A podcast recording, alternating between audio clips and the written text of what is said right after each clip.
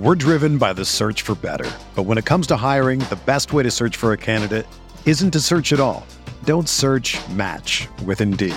Indeed is your matching and hiring platform with over 350 million global monthly visitors, according to Indeed data, and a matching engine that helps you find quality candidates fast.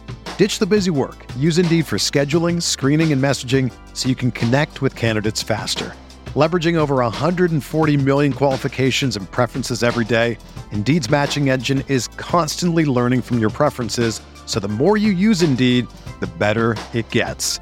Join more than 3.5 million businesses worldwide that use Indeed to hire great talent fast. And listeners of this show will get a $75 sponsored job credit to get your jobs more visibility at Indeed.com slash BlueWire. Just go to Indeed.com slash BlueWire right now and support our show by saying that you heard about Indeed on this podcast. That's Indeed.com slash BlueWire. Terms and conditions apply. Need to hire? You need Indeed.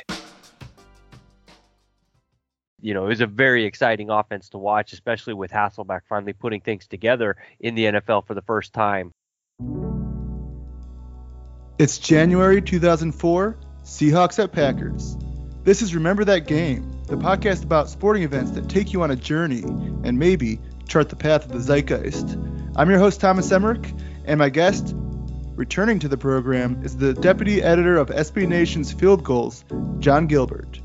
It's been a five year rebuild under Mike Holmgren, and you, John, have been through it all, along with Shawn Springs, Walter Jones, Mack Strong, and Chad Brown. Though the IDP king, Chad Brown, is out today. How are you feeling this wildcard Sunday as the Seattle Seahawks are actually playing ball? Uh, you know, I'm just I'm happy they're in the postseason. It's been a long time. You know, I went through the entirety of the '90s. We made the playoffs of, in Holmgren's first year. Um, after a whole lot of, you know, ugly seasons in the late '80s, early '90s. Um, and then, you know, under Dennis Erickson, under Tom Flores, you know, so just to be in the playoffs, I was extremely happy. I, I was very nervous for a number of reasons. Um, and I know we'll touch on at least a couple of those, but it was, you know, just, it was only the second time in my life and the first time in my adult life that I got to, second time, excuse me, in my adult life that I got to see the Seahawks in the in the playoffs, and I was hoping for a win. We didn't quite get what I was hoping for, but I was was definitely definitely excited that we were on the right track. Yeah, that first playoff appearance back in '99, Rick Mirer and company falling to uh, Dan Marino and the Dolphins. Now, fast forward, you know, we're in the fifth year of the Holmgren era, second playoff berth. Uh, what was the vibe of uh, this rebuild going into the 03 season for you, and how did this campaign impact that? The 03 season was kind of the season where it was like, okay, things are really coming together because the they had the 99 season, they made the playoffs there in Holmgren's first year, but it was it was a definitely a weird feeling. It definitely it felt like a okay, we kind of backed into the playoffs because they started off real strong. I think off the top of my head, I want to say it was seven and two, and then finished the season at nine and seven or ten and six, whatever it was. Made the wild card, but it was it was not one of those confidence inspiring things and then you miss the playoffs the next three years it was like okay well you know we could miss the playoffs under Dennis Erickson. We could miss the playoffs under Tom Flores. Like, did we are we doing the right thing here with Holmgren? So once they took away the personnel issues from him, once they you know said you know just focus on coaching, um, you know, and he, you could really tell a difference where he was that the team seemed a lot more focused, a lot more in tune, um, and things went. I mean, I definitely liked what I was seeing during the 2003 season a lot more than I had seen in the seasons before. Not that I was anywhere near understood nearly as much about the game, you know, then as I do now, but it's uh 2003 was a season where it's finally okay, you know, maybe this Hasselbeck kid can do it. Maybe, you know, these youngsters that they've brought in to, you know, can can actually put things together and we can go somewhere. Let's let's this is starting to look good.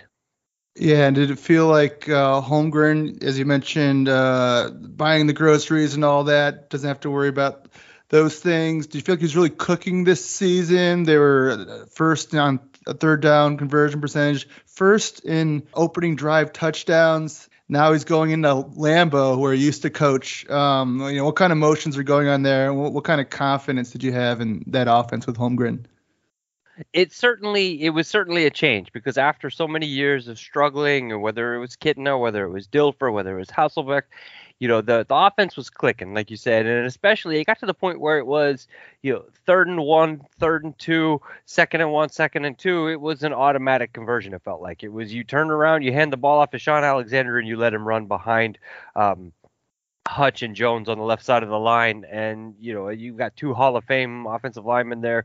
You know the, you just run with it. You don't you don't fight it. You play your strength, and they really were doing that, combining that with Hasselbeck really starting to develop. Add that to a couple of offensive weapons. You know, finally coming together and showing what they could do. Uh, it really. It really did feel like, oh, this is these are the pieces of the puzzle really coming together, and this, you know, this team could make some noise in the postseason. Let's see what we can do. Hasselbeck, he and Dilfer had been platooning for years um, which at times included the crowd chanting Dilfer while Hasselbeck was on the field. Now Hasselbeck has a full-time job under Holmgren and Dilfer's mentorship, but to start the game, they really played up this he's Brett Favre's former backup angle, and he's because uh, Holmgren drafted Hasselbeck in '98 with the Packers on the recommendation of Andy Reid, the announcing crew of uh, Joe Buck, Troy Aikman, and Cris Collinsworth, they really set the table with all the interconnectivity between these teams. But um, Joe Buck, I felt like, uh, I mean, he set the stage in an entertaining way for broadcast, but I felt like he like kind of made, made uh, Hasselbeck seem a little little brother here. When Seahawks come out for their opening offensive drive after forcing the punt, they're there in Lambeau. Well, they used to call him Mr. August around here because of how good he was during the preseason. Matt Hasselbeck, who is quoted as saying, being linked with Brett, Brett Favre, is one of the coolest things I have going for me. He is not ashamed at all with his love of Brett Favre. And so this coming into his first, Matt Hasselbeck's first throw as a quarterback in the playoffs, a sixth round draft pick. He starts off with two completions, two first downs to Koren Robinson what were your nerves like for your quarterback? I mean, I was obviously nervous because it's the postseason. You know, it's one and done, so you're you're you're certainly worried. But he, you know, like you talked about earlier, first drive came out, they moved the ball. You know, they didn't put it into the end zone, but they did. Uh, you know, they did get a field goal, I believe, on the opening possession, and it was, you know, he Hasselbeck had a. It's feel maybe it's just me remembering this, you know, but it felt like he would come out so overamped and so hyped up initially early in games sometimes that he would, you know, overthrow receivers or, you know, the ball would be high, the ball be low. Um, so to see him come out and, you know, get a couple first downs, move the ball early, it definitely put things at ease. It was like, all right, let's do this. Let's get this, you know, let's beat these guys. I, I hated Green Bay. Um, I always had a long-standing, you know, distaste for Green Bay was not happy when we traded for one of their quarterbacks. Um, obviously, but it's you know obviously he turned out to be you know up until that time one of the best Seahawks quarterbacks in history has probably you know been displaced in that title if you want to consider that. But it's the way the game started, things felt good, and then they started to go sideways. How, how did that chip on the shoulder form? Was was some of that Holmgren. He he can't do it with Seattle as an organization when he could do it with Green Bay as an organization. Where where did that uh, that Green Bay beef uh, start? It's it was just one of those things where I grew up in the Midwest in Kansas City and outside Kansas City, and so when I you know when they were showing the early game kickoffs, I, it tended to either be the you know if the Chiefs were on in the early slot, I got to see I was watching the Chiefs, and if the Packers were on in the early slot, then I was watching a lot of Packers games, and it was you know I just because they had won, you know they'd been to the Super Bowl a couple times, Favre had taken to the Super Bowl. It was I just rooted against them. That was you know didn't didn't want to root for him. And I wasn't real happy when the Seahawks hired Holmgren, but I was happy that they hired someone who was at least successful. And yeah. was the guy who revived the Packers, uh, then comes to revive the Seahawks, and then yeah, five years into his tenure, they have competitive team in a wild card game against his former team. A lot of interconnectivity there. Uh, Packers or Seahawks have defense coordinator Ray Rhodes, who was the Packers um, yeah Holmgren trades for Matt Hasselbeck. The Packers fulcrum uh, of their offense that year was Ahman Green, who they got from the Seahawks. Now, the first two drives seems like Holmgren has a beat on this uh, Packers defense, but they missed some opportunities. Hasselbeck hits Maurice Morris in the back of the end zone for what for a receiver would have been a routine touchdown. Maurice Morris kind of bobbles and steps out of bounds.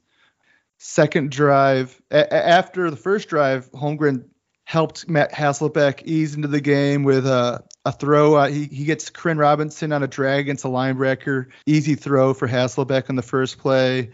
Gets gets him warmed up. The second drive, Hasselbeck hits Koren Robinson for what should have been a touchdown. Robinson drops it. Um, they end up kicking a field goal. It's a 6-3 Seahawks game. They'd eventually go into the half down 13-6. Um, how are you feeling going into the half with the way the offense is moving well, but missing opportunities and and uh, being a team that kind of drops more balls than you'd probably like? No, they were certainly. I I can't remember if it was the case or not, but I believe they led the league in drop passes that season, and they that was an issue all year. They and it certainly felt okay. You know, we'd taken a good punch in the first half. Well, you know, let's, but we're still in it. We're only down a score. Uh, we, you know, the the Seahawks at that time they they had a horrific record um, in early starts. They always started slow, so I was, you know, had hoped to be ahead or tied heading into half, but to only be down a score is like, okay, you know, we've we've withheld the first half.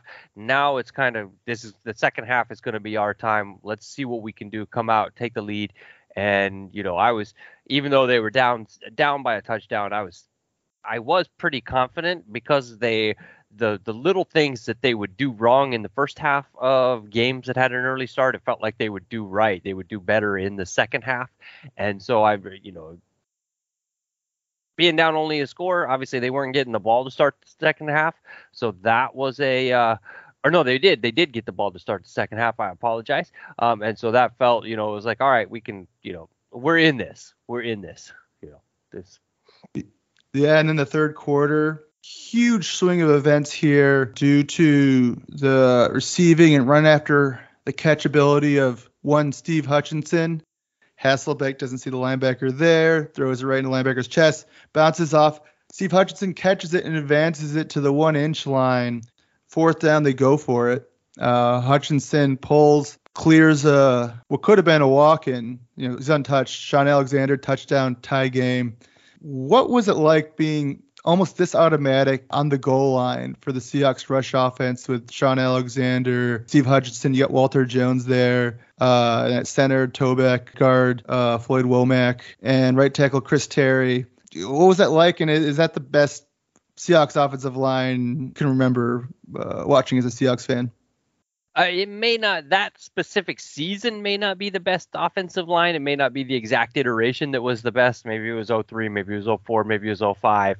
Um, but those two, you know, Jones and Hutchinson on the left side, and then I mean, it'd be a competent offensive line with me at center, you at right guard, and somebody else at right tackle. I mean, you know, it's yeah. Fourth and one. You can you can run behind those two, and you know, it's like it's not really. We used to joke. Um, I remember joking at the time that it wasn't. It's not first and ten. It's first and nine because if we can get nine, it doesn't matter as long as we get nine before third down, and it's fourth and one. It's automatic over the left side.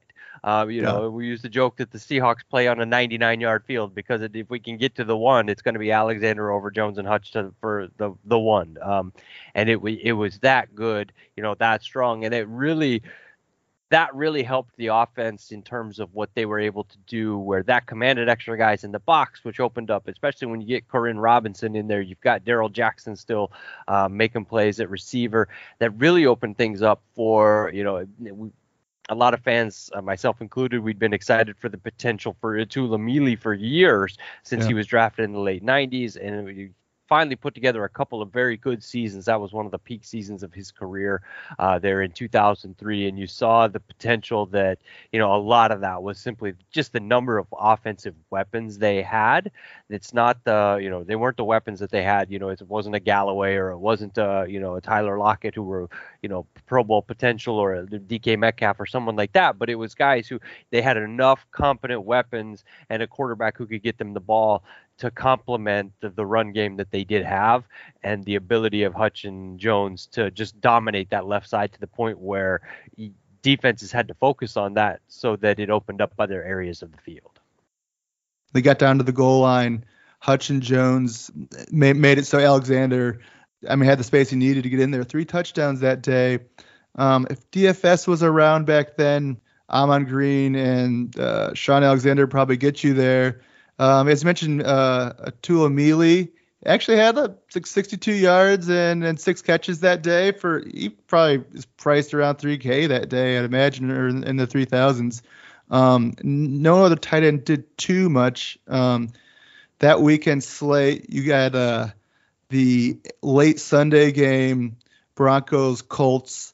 Uh, Peyton Manning going off for like five touchdowns, and then uh, Saturday you had an ugly one. Titans Ravens. Anthony Wright for the Ravens there. Uh, and but if you but they hung in that one, they had a, a pick six off a Ed Reed tip. So if you played Ravens defense, you got there. And then in the uh, Saturday late game, Dallas getting crushed by Carolina, and you would have needed to have Steve Smith in your lineup there to uh, get across. But this uh, Seattle offense, no one went over 100 yards. They they they seem to spread out the production a lot. Um, was was it greater than some of its parts offense? And do you remember, uh, you know, outside of Shaun Alexander had a pretty good year. Do you remember grabbing any of them in fantasy back then? Oh, I mean, I would stack my team with, you know, my depth uh, in fantasy was always always uh you know seahawks it's okay if i need a if i need a wide receiver for a week or i need an emergency receiver uh, i mean bobby Engram was always my guy. Um, you know, and then uh, until he got, you know, until he blossomed to the point where uh, people were snagging him before I could snag him late in the draft.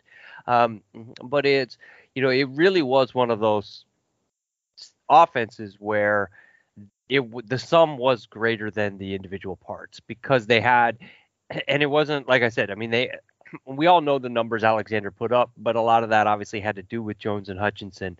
Um, not to take anything away from Alexander. Alexander was very good in and of his own right, but the but they had enough enough guys on that team. You know, Engram, Darrell Jackson, um, Cor- Koren Robinson. You know, guys who could who could get open or guys who could do do what they did specifically well enough that they could impact the game.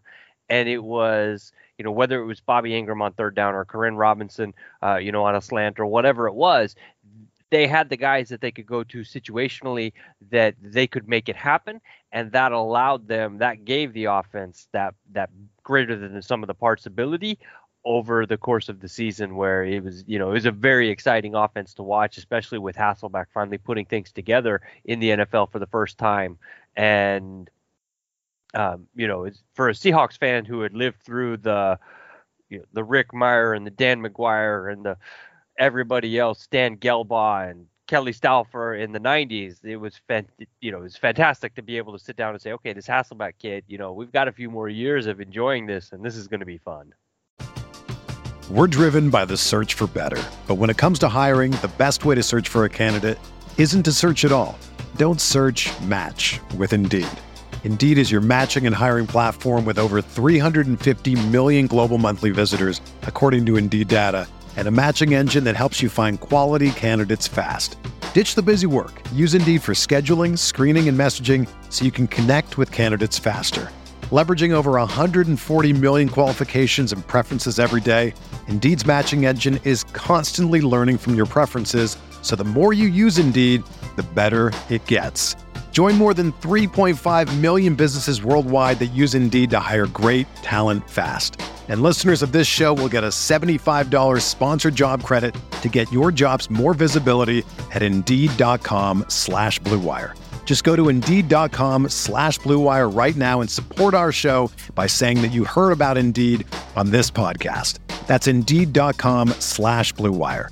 Terms and conditions apply. Need to hire? You need Indeed. Hey, it's Kaley Cuoco for Priceline. Ready to go to your happy place for a happy price? Well, why didn't you say so? Just download the Priceline app right now and save up to 60% on hotels. So, whether it's Cousin Kevin's Kazoo concert in Kansas City, go Kevin, or Becky's Bachelorette Bash in Bermuda, you never have to miss a trip ever again. So, download the Priceline app today. Your savings are waiting. Go to your happy place for a happy price. Go to your happy price, Priceline. Yeah, what was the Koren Robinson experience like? First two catches uh, on the first, or two catches in the first two plays of the game, two first downs. Uh, has a big catch and run on a, a broken play where you see his you know, explosiveness. Hasselbeck slips on kind of a shoddy turf in Green Bay that day uh, at Lambeau. Uh, single degree wind chill, but yeah, he slips, falls, gets up, and hits Koren Robinson, uh, kind of sitting there waiting for it. Great kind of play call from Holmgren where um, semi like you know, bootleg off a handoff, and then and finds Robinson there. Robinson gets to use his speed, get to the edge, uh, pick up a big chunk. Leading Seahawks receiver that day had over 1,200 yards the season before, dropped off a little bit in 2003 down to around uh, below 900 yards top 10 pick for the Seahawks in 2001, but famously picked ahead of you know folks like Reggie Wayne, Steve Smith, both played that weekend, put up some big uh, numbers, as well as Chad Johnson, who uh, would soon be playing in the playoffs in the coming years. Uh, what, what, what was that Koren Robinson experience like? Top receiver that day, but also had a couple key drops that that's kind of it. I mean, I think you kind of hit the Koren Robinson experience right on the head with that last part. It was you know leading receiver that day, but a couple key drops, and that's what when I think back to to Robinson, it's like I look back at his stats and it's like wow, you know I do remember that he had 1,200 yards in 2002, but the thing that sticks out in my mind, what I remember more than anything, is just you know time and again it feels like the ball, whether it's him on a curl, him on a slant, you know, whatever it is, the ball hitting him right in the hands and just you know, dropping to the turf or bouncing off for an interception. And that's, you know, that was the Koren Robinson experience. That was, you know, the, it, it, it was boom or bust. Uh, really in terms of you know he was going to get open the question was could he catch the ball and that was it felt like that was the you know the entirety of his career that was you know the issue until he ran into off-field issues and then then catching the ball became a secondary issue behind everything else so Super Bowl, a squad you had no five. They they didn't have Koren Robinson by then, but I think they had uh, Joe Jurevicius in place there. And then, you know, they also, the offensive line, as you mentioned, upgraded a bit. I think they had Locklear right tackle in by then. And how does Darrell Jackson, you know, being part of that that team that did make it to the Super Bowl and was as a top receiver, um, how, how does he stack up against other uh, receivers on uh, Seahawks teams that uh, you know made a run in, in the next uh, decade. You know, I he was one of my favorite players. Um, D-Jack was awesome. I absolutely, you know, absolutely loved it. Was gutted when he left for when they let him leave for San Francisco. Um, and then obviously he was out of the league in just a couple of years, but he put up two or three thousand yard seasons for the Seahawks. You know, at times where they were not necessarily always the best team. Um, and he was actually injured for he was out. I want to say for half of, if not more, of the 2005 season, where when they made the Super Bowl run, they went on the 10 game win streak in the middle of the season, and I I want to say he was out for either most of or all of that entire winning streak, and you know is it kind of showed that it was like okay, you know we've got so many you know so many guys who are weapons who are not necessarily the high end weapons. They're not the guys who are going to make the All Pro team. They're not the guys who are going to go to the uh, Pro Bowl. But they're guys who can get the job done at a level well enough that they're gonna the team could win even without him. And I, you know, I think that was a huge part in letting him go because it was just, you know, they they did absolutely didn't need him to win. Was, he was a great piece to have in the system. Um, and I, I, you know, I think they obviously would have been better in 2007, 2008 if they had kept him. But you know they went elsewhere and it didn't work out. So yeah, they they really spread the the production that year. Hasselbeck threw for nearly 4,000 yards uh, in 03. Jackson, the leading receiver, with under 1,200. No one else really sniffing a thousand. Um, they spread between Koren Robinson, uh, Bobby Engram. Mack Strong, uh, the fullback, and Shaun Alexander, not, not not known as much a receiving back, they combined for about 500 receiving yards.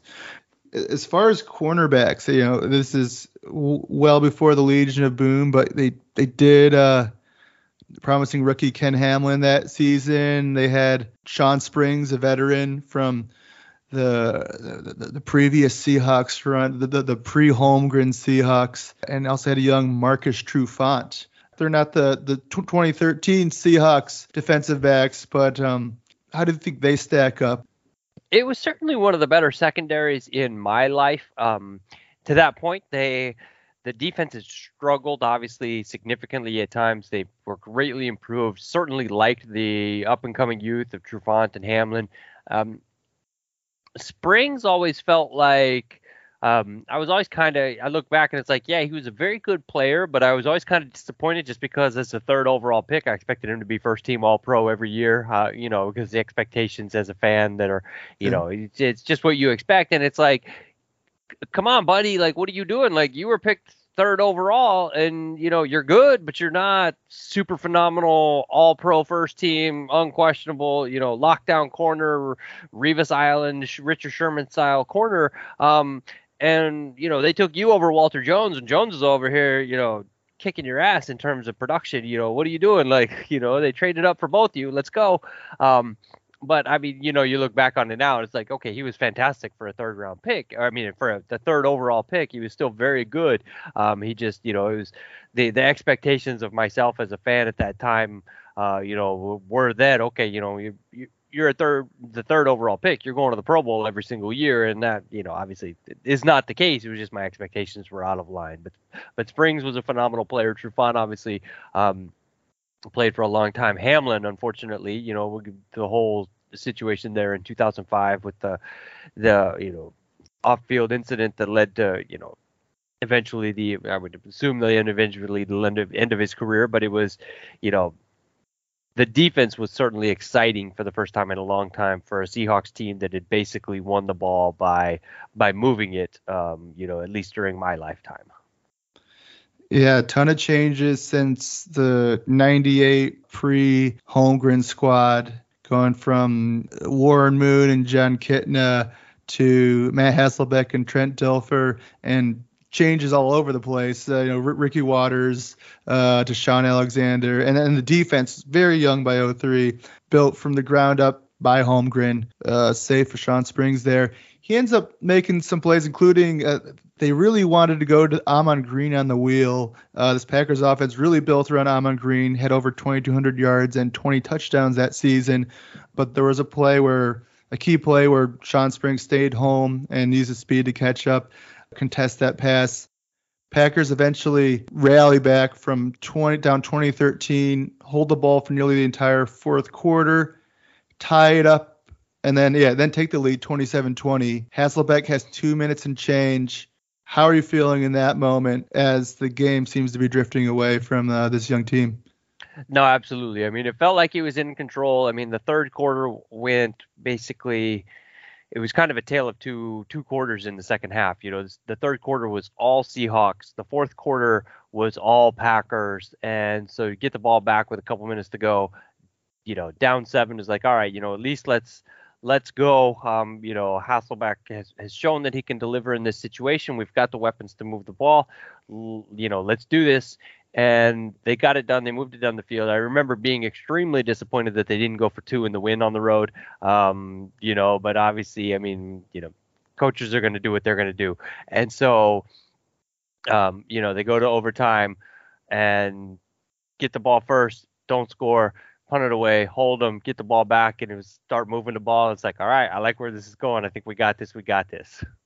So yeah, so you wanted yeah two point conversion, give it to Marshawn or give it to Shaun uh, behind uh, uh, Walter Jones and Steve Hutchinson. Take your chances there. Uh, yeah, I mean even that, or I mean everybody's going to be looking for that. So you know, run some play action off of that. You know, give it to you know, one of your offensive weapons, toss it to Bobby Engram somewhere in the end zone. He's got, you know, hands of glue.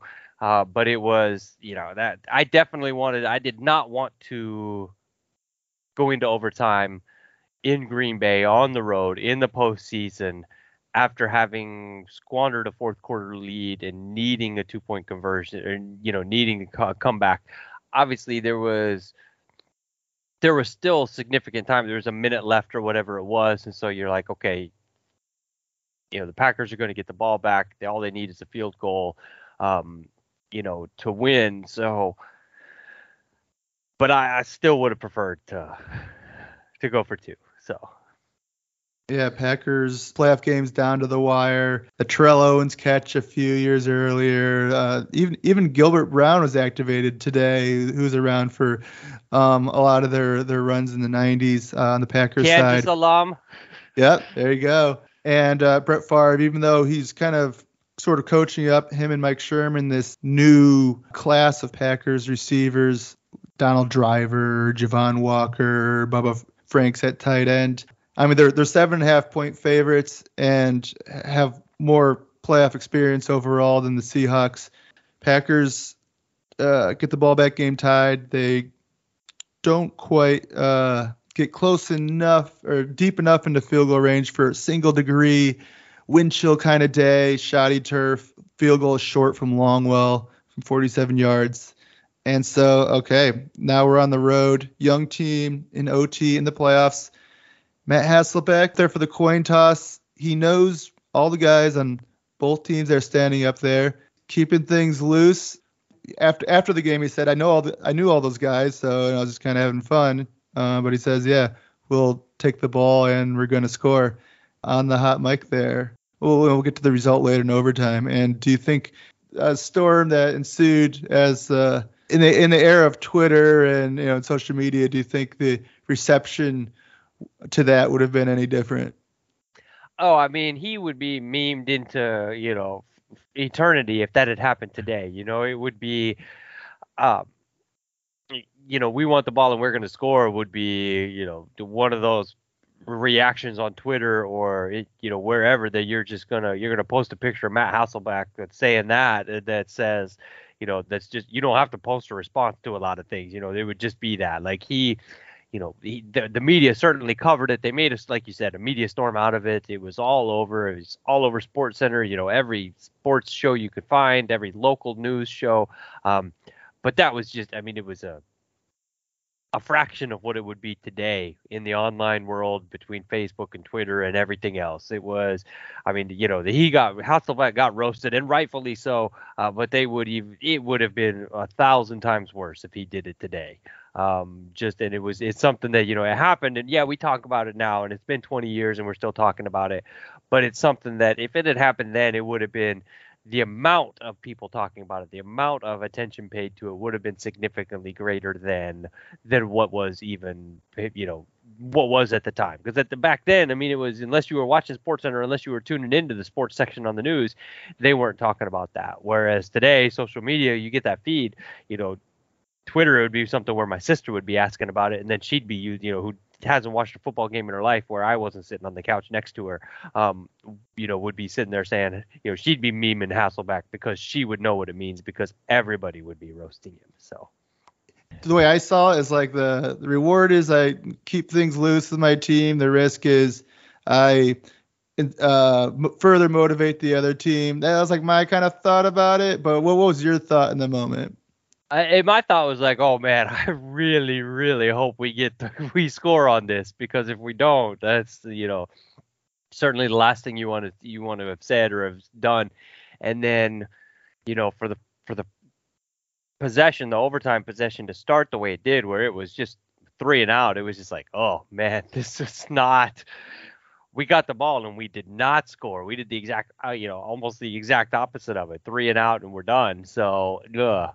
Um, but it's you know it, it is what it is at this point. Looking back, we can laugh on it, but it's it was certainly not. Uh, I wasn't I wasn't super excited about it when he said it. So that ends up being a punctuation on the game when kind of putting the team on his back there. The running game didn't get going. Um, and when you factor in all the drops they had, a really good playoff debut on the road from Hasselbeck. And the, the, probably the most the most shown clip from this game is the one Seahawks at driving to midfield not too far from field goal range, potentially one throw away from field goal range, but they got third and 10 after another drop. And so Collinsworth lo- looking like pressure. Hasselbeck's to audible. Joe Buck, a- as the ball snapped, they're coming. Picked off. That's Packers 33 27. Moving on. Uh, what was your immediate reaction, and did your feelings evolve in any ways you had time to process? Oh, it was just. I mean, it was one of those plays where you you saw him drop back, you saw Hasselbeck drop back, you saw him deliver the pass, and then you saw it was just one of those where you looked at it and you said, "Oh, that's got a chance to be picked," and then you you know you saw the cornerback jump the route, you saw Al Harris just going down the sideline, and I just you know you went from third and 11 like all right you know like you said you okay we're we're 20 25 yards away from a long field goal range. We probably need 30 because of the weather and the conditions and everything but it so it's it's still only a couple first downs. All right let's just do this to you know we've got a chance. We're in this. We're going to sneak one out on the road. All we need is a field goal sudden death and we win. And then just the absolute opposite wind out of the sails wham, game over, you know, throw stuff at the TV, collapse on the couch, like just oh my goodness, what just happened? Like this is uh this was not what was supposed to happen. That was not what was, you know, what are you doing? Um, but it was it was just an absolute gut punch of an ending where it was you had the hope, you know, it was kind of a almost a a lightweight preview of of 11 years later, if you will. Um, oh. yeah, at least you build so, up a little, uh, a little, little resistance to the to the pain. Yeah. the Packers go into number one seed Philly the next week. Um, nearly knock off Andy Reid, the one who uh, put Hasselbeck on Holmgren's radar. Fourth and 26, Eagles completed pass that Packers team, you you know had some opportunities, missed some opportunities to probably beat that team on the road. Um, and then the Eagles play the Panthers in the NFC Championship game. I don't know. Did you feel like you had a shot that that season to go deep when you're watching the following weeks? It certainly felt like it. It was one of those where it was okay. You know, they, it was the first team where it was like, all right, our offense can stick with basically anybody. Um, you know, they're not the highest scoring team in the league, but when they get hot, they can they can compete and they can. It felt like they could score at will. Um, you know, when everything came together, when everybody was focused, when when they weren't dealing with drops, and when the you know the running game was working. Uh, but it the defense still had struggles. You know, and it was, but it was still it was a team where it was. It felt like I mean I in the right situation, they could compete with anybody. And I think it was that season actually. They they were 10 and 0, a perfect 10 and 0 during the season when they played either late in the afternoon or in prime time. And they were 0 and 7 in every single game that started at 10 a.m. Pacific time. And it was Oof. just, you know, whether it was tr- the way they were approaching travel or whether it was just the way they were approaching the game, I don't know. Uh, but it was just, that was one of those things where it was, you know, there's a reason that gamblers bet against teams that, you know, West Coast teams that played in 10 a.m. starts back then. Um, and I don't know what's changed between now and then, whether it's nutrition, whether it's travel, whatever. But that it, that team was the epitome of, you know, fantastic at home in their own situation. In there, you're playing a at one o'clock Pacific, unbeatable. Playing at one o'clock Eastern, can't can't do a thing. Um, you know, something always comes up just a little bit short. And it was one of those one of those teams where it was like one of those things where it was certainly like, you know, if we could have just played this game late, you know, snuck out a win, played another game, played late in the divisional round, yeah, you know, it was just it, it certainly felt like a team that they could compete with anyone. They may not necessarily beat anyone, obviously, um, but it felt like the first Seahawks team that had the pieces that you know when everything clicked, they could they could stick with anybody in the league.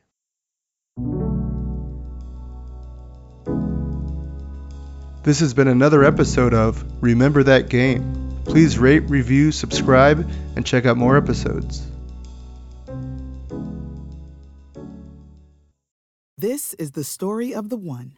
As head of maintenance at a concert hall, he knows the show must always go on. That's why he works behind the scenes, ensuring every light is working, the HVAC is humming, and his facility shines.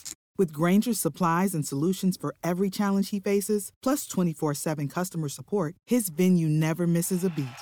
Call click grainger.com or just stop by. Grainger, for the ones who get it done.